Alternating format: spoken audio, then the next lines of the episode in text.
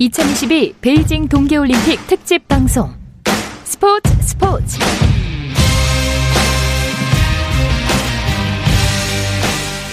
올림픽 이야기가 있는 저녁 어떠신가요? 아나운서 박태원입니다. 오늘 하루 올림픽 이슈들을 살펴보는 올림픽 타임라인으로 2022 베이징 동계올림픽 특집 방송 스포츠 출발합니다.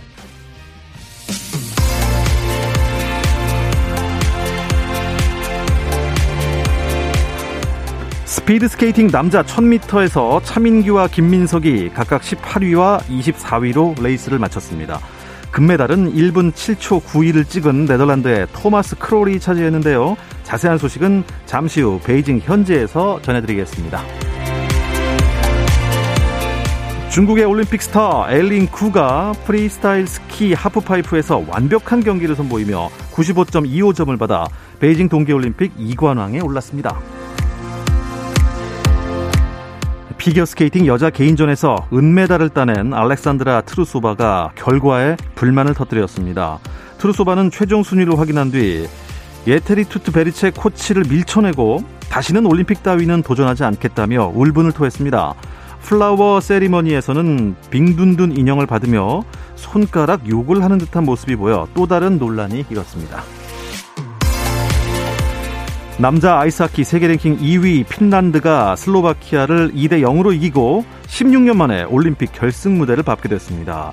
핀란드는 잠시 후 열리는 러시아, 스웨덴의 승자와 금메달을 놓고 다투게 됩니다. 베이징 동계올림픽에서 도핑 양성 반응을 보인 선수가 이틀 연속 나왔습니다. 국제검사기구 ITA는 우크라이나의 봅슬레이 선수 리디아 훈코의 샘플에서 금지 약물 성분이 검출됐다고 발표했고 훈코에겐 잠정 자격정지 처분이 내려졌습니다. 베이징 동계올림픽 조직위원회가 폐막식 역시 개막식처럼 심플한 스타일을 유지할 것이라고 밝혔습니다. 마크 아담스 국제올림픽위원회 대변인도 폐막식이 조촐하게 진행될 예정이라고 밝히면서 베이징이 하계올림픽과 동계올림픽을 모두 개최한 도시라는 점을 강조할 것이라고 덧붙였습니다.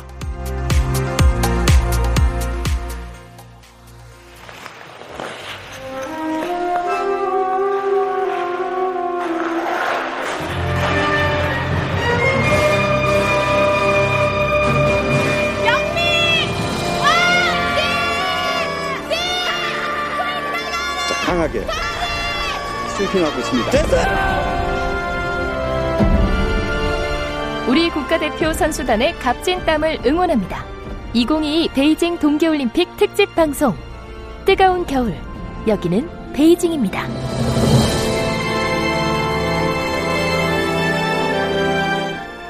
베이징 현지에서 전하는 올림픽 소식 뜨거운 겨울, 여기는 베이징입니다부터 시작해보겠습니다.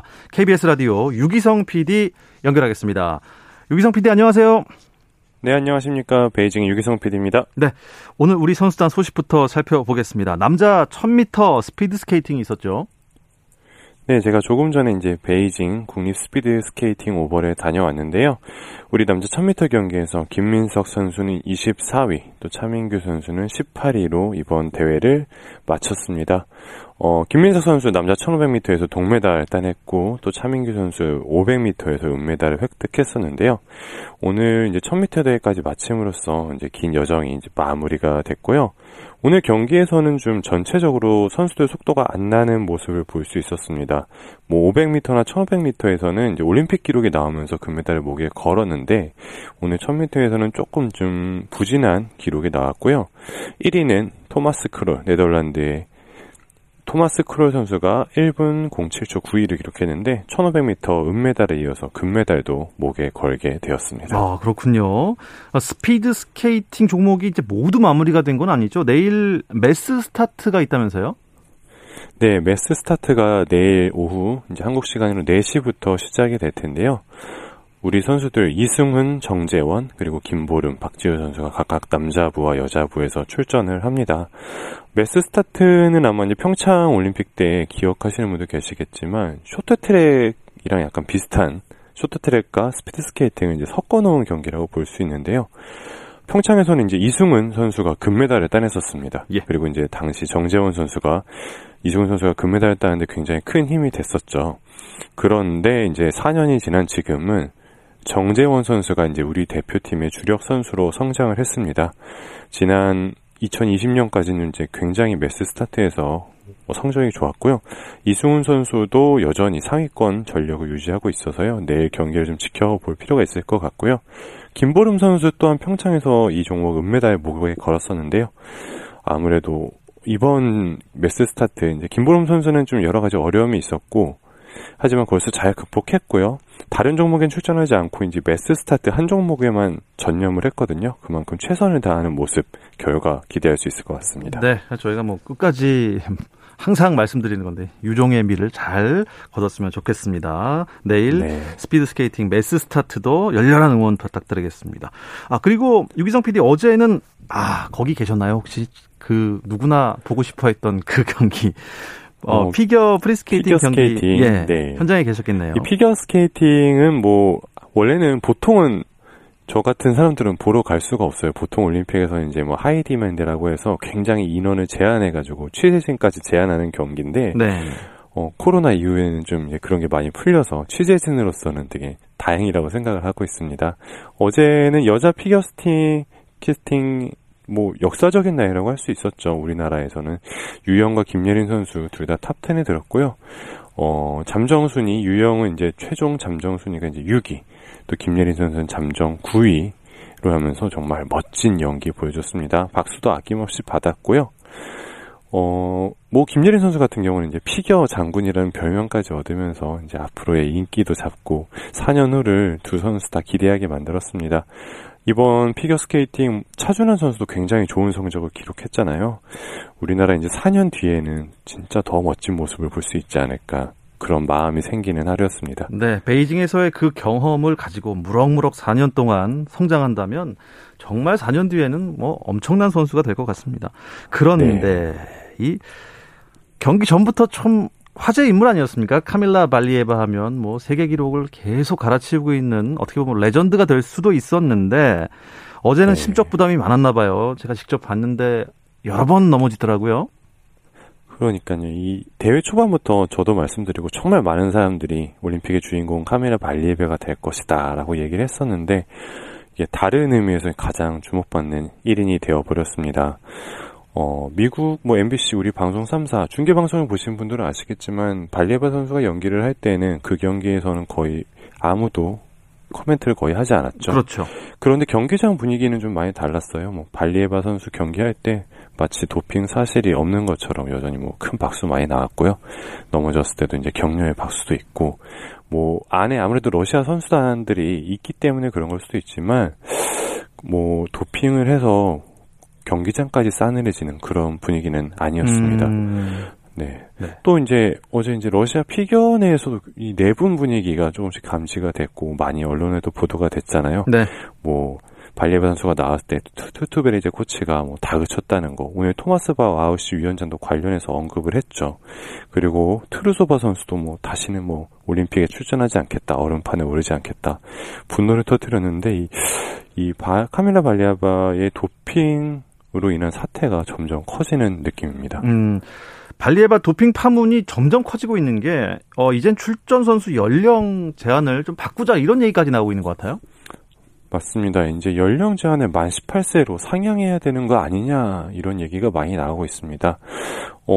발리에바 선수의 도핑 이번 계기가 되긴 하겠지만 최근에 올림픽들을 보면 이제 러시아 10대 후반 어린 선수들이 올림픽에서 메달을 따고 그 뒤에 바로 사라지는 현상이 반복되고 있어요. 뭐 2014년 소치 올림픽 때 아델리나 소트니코바, 우리가 익숙한 선수죠. 당시 18세였는데 그 후에는 이제 아주 뭐 좋은 성적을 거두지 못하고 사라졌습니다.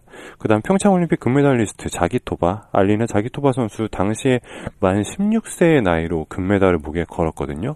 하지만 우승을 끝으로 또 피겨계를 떠났습니다. 이런 현상들이 반복되다 보니까 많은 사람들이 지적하는 뭐 어린 선수들을 공장처럼 돌리는 거 아니냐라는 문제가 계속 제기되고 있고요.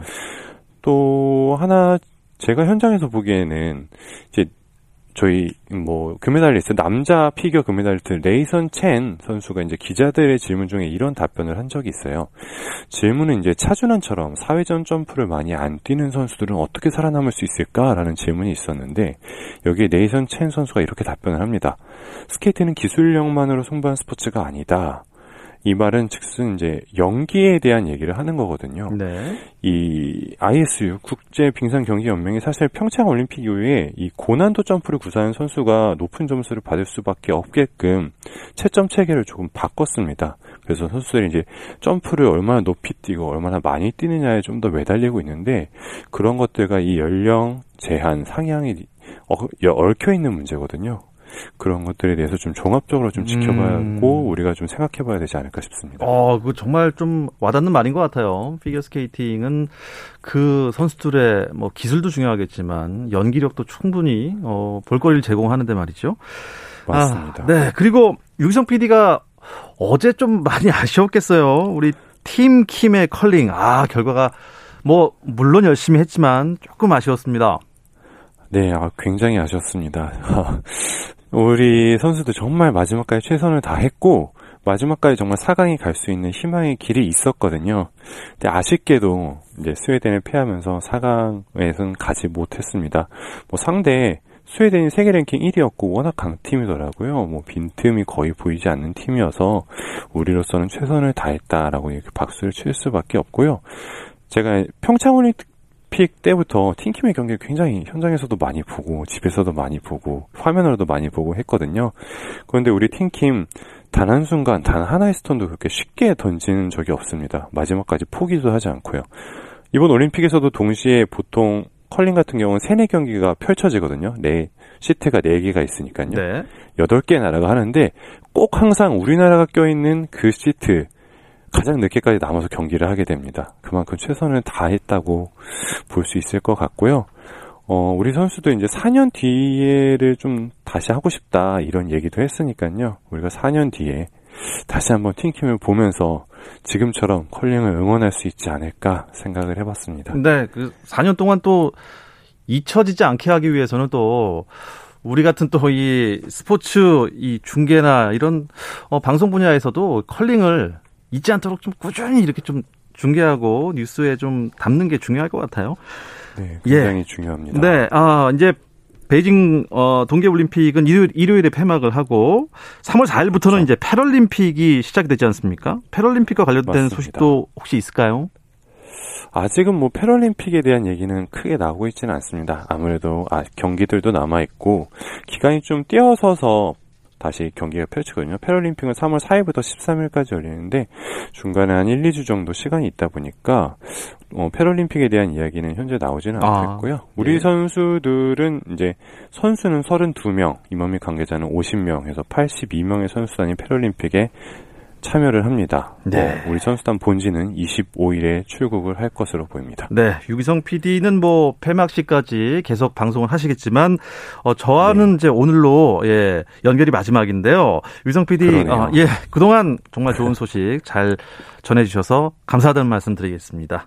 고맙습니다. 감사합니다. 고맙습니다. 네, 뜨거운 겨울 여기는 베이징입니다. 지금까지 베이징에서 유기성 PD였습니다.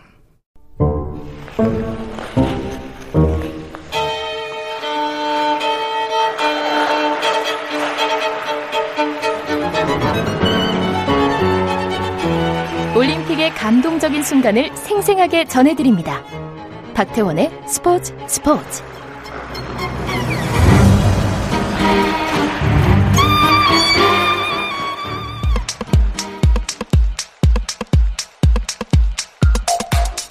네, 금요일 저녁에 축구 이야기 안 하면 섭섭하죠? 축구장 가는 길 이어드리겠습니다. 오랜만에 서류 콤비를 만나봅니다. 서호정 축구 전문 기자, 또 축구 전문 매체 히든K의 편집장 류청 기자와 함께하겠습니다. 두 분 안녕하세요. 안녕하세요. 어서 오십시오.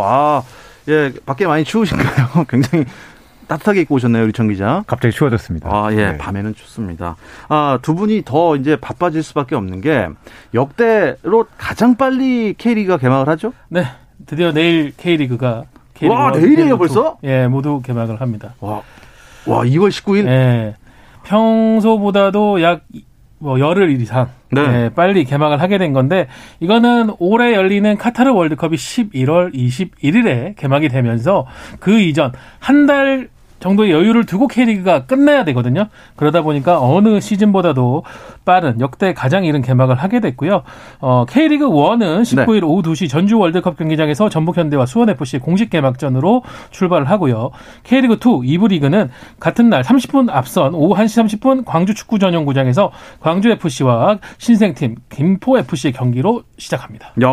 역대 가장 이른 개막에 또 여러 가지 또 변화가 생겼잖아요. 네, 일단 승강팀 숫자가 바뀔 수 있습니다. 지금까지는 1+1이라고 해서요. 꼴등을 하는 팀은 K리그 1에서 K리그 2로 바로 떨어지고, 그렇죠, 11위 하는 팀이 K리그 2에서 승강 플레이오프를 해서 올라온 팀과 다시 한번 승강 플레이오프 해서 1+1 이렇게 승강이 됐다면 이제 1+2가 됐습니다. 그러니까 K리그 1 10위와 11위도 네, K리그 2에서 올라온 팀들과 맞붙어서요. 네. 여기서 지면 K리그 팀이 3팀이 K리그 2로 떨어질 수도 있습니다. 떨어질 팀이 많아졌다는 거는 보는 사람으로서는 굉장히 재미있을 수 있겠지만 하위 팀한테는 엄청난 부담이 되겠습니다. 이 새로 과세한 김포는 좀 어떨 것 같습니까? 네, 김포가 이제 프로로 진입을 했죠. 지난 시즌까지는 K3 리그에서 뛰었는데 우리는 K리그 2로 들어와서 K리그 2의 11번째 팀으로서 합류를 하게 되는데, 고정운 감독, 적토마 고정운 감독이 이끌고 있습니다. 고정운 감독의 선수 시절 트레이드마크처럼 정말 열심히 끈질기게 뛰는 축구, 뭐 헝그리 축구라고 아예 고정 감독이 컨셉을 정했더라고요. 예. 그런 축구를 통해서 한번 파란을 일으켜보겠다. 야심찬 계획을 밝혔습니다. 네, 야심찬 계획만큼 헝그리 축구가 꼭 성공하기를 응원하겠습니다. 사실 그 어느 시즌보다 이 선수들 좀 들어오고 나가고 이게 많았던 시즌인 것 같아요. 네, 상당히 많았던 것 같고 아직도 K리그 이직수는 열려 있거든요. 열려 있습니다. 리그 개막을 위해서 2월 17일까지 기존 선수들은 등록을 했을 뿐이고 3월 25일까지 열려 있는데요. 지금 처음에는 시즌이 빨리 시작하는 만큼 선수들이 빨리 이적이 끝날 거라고 생각했는데 네, 여전히 아직 끝나지 않았고, 울산 같은 경우에는 김영건, 박주영 선수들을 영입하면서 올 시즌 우승에 도전하겠구나 했더니 이동경, 이동준, 오세훈 같은 젊은 에이스들이 대거 빠져나가서 네, 바로 직전에 엄원상 선수를 영입하면서 일단 공백은 좀 메웠습니다. 다행히 실타래가 풀렸지만 이 우승 전력이 과연 될지 이 좀 분석을 잘하시는 기자분들 입장에서는 어떻습니까?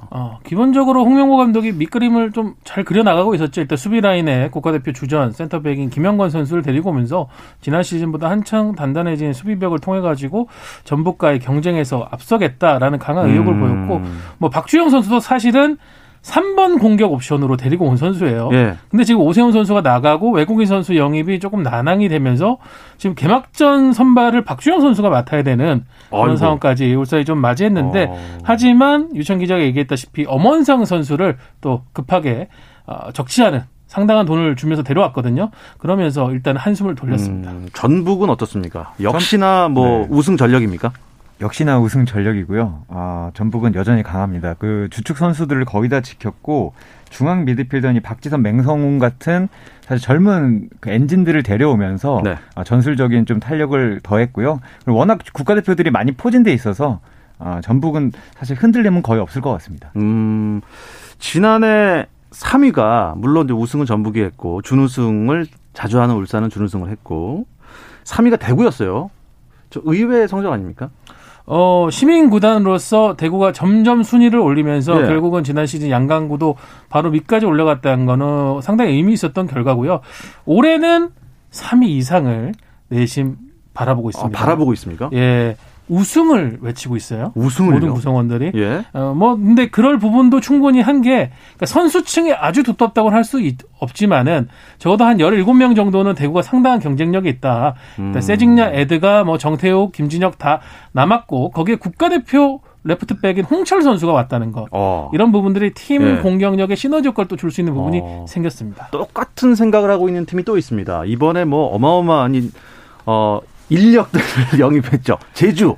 네. 제주는 어떨 것 같아요? 1월 1일부터 그 플로깅이라고 하죠. 조깅하면서 그 쓰레기 줍는 오피셜을 계속해서 내보냈는데 네, 그 선수들 몇몇이 윤빛가람, 최영준, 김주공, 링, 그리고 트레이드로 데려온 김동준, 이지도 선수까지 네, 정말 역대급 선수단을 꾸렸는데 제주에 제가 다녀왔는데 양강을 바로 깨겠다는 얘기는 못하지만 그래도 우승이 목표다라고 얘기를 했습니다. 사실 모든 팀이 다 우승이 처음에 목표겠죠. 하지만 제주가 이렇게까지 끌어모았기 때문에 제주의 행보 아무튼 관심 있게 지켜볼 필요가 있겠습니다.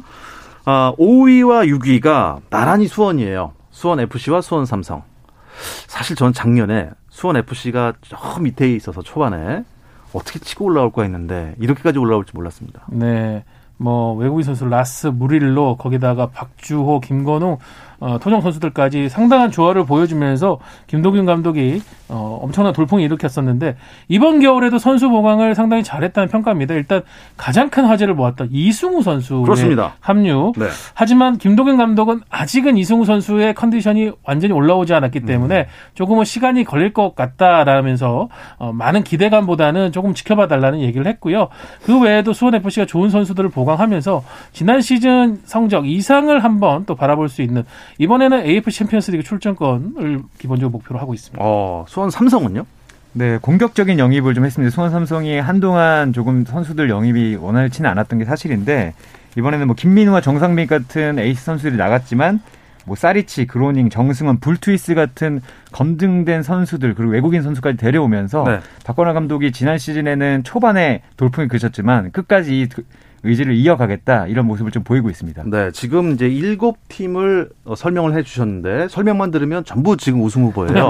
예. 게다가 지금 라디오로는 안 보이지만 저희 유튜브로는 우리 유청 기자의 옷이 보이는데 혹시 삼성에서 오신 분 아닌가요? 아닙니다.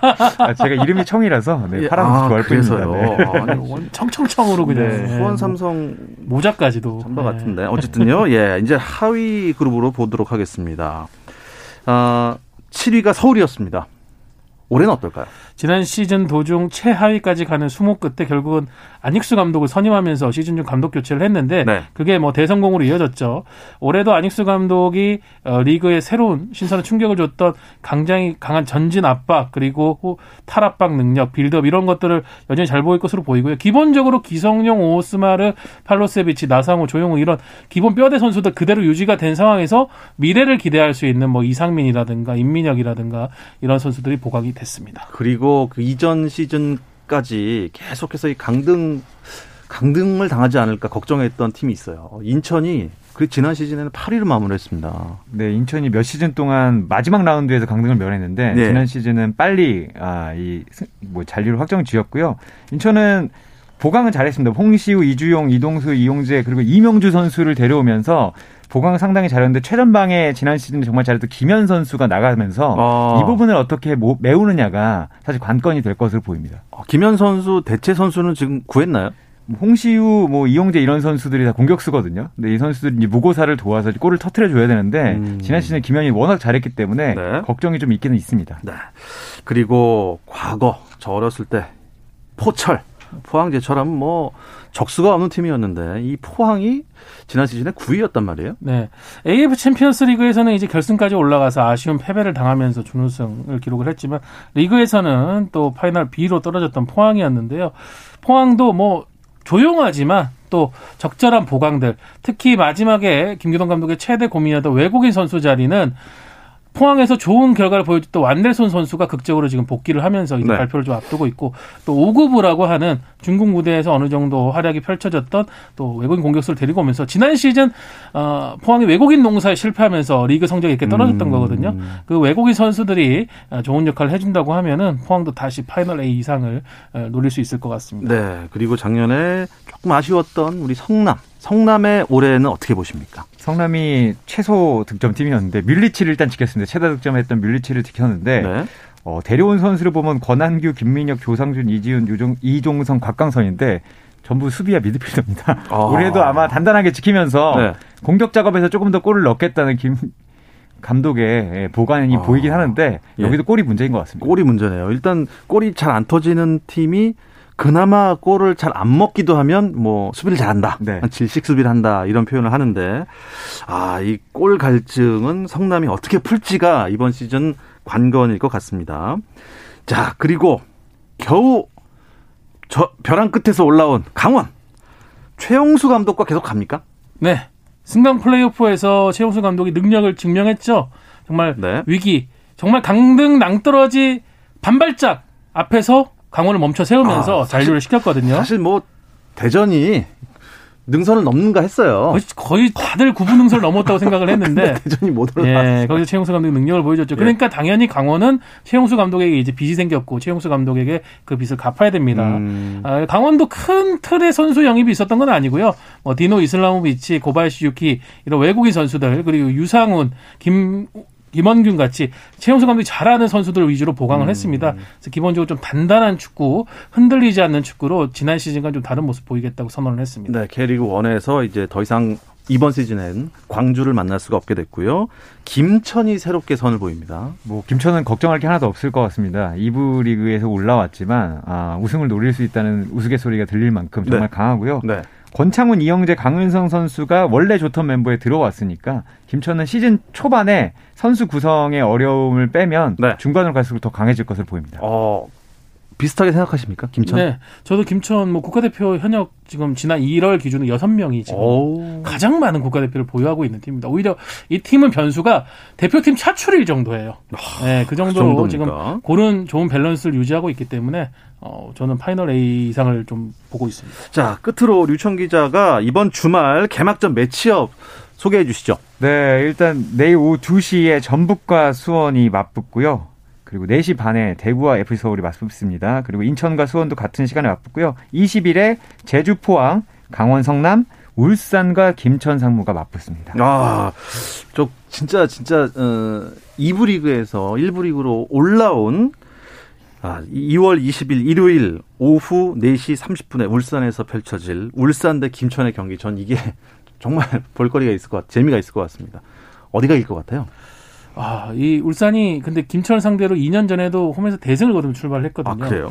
근데 이제 공격에서 과연 박주영 선수가 아마 선발로 나설 건데 어떤 방점을 찍어줄 것이냐가 변수가 될 것 같고, 조규성 선수가 최근 국가대표에서 잘하고 있는 신의 골잡인데 네. 박주영 대 조규성의 대결이 상당히 재미있을 것 같습니다. 레전드 대 조규성. 글쎄요. 과연 누가 이길지 지켜보겠습니다.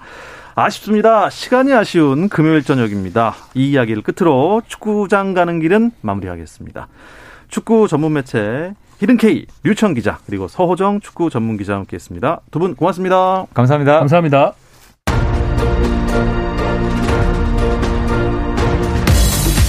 네, 토요일, 일요일 스포츠는 9시 20분부터 함께 하실 수 있습니다. 다음 주 월요일은 대선 후보 법정 토론 방송 관계로 저희 방송이 하루 쉬겠습니다. 저희는 화요일에 돌아오겠습니다. 박태원의 스포츠.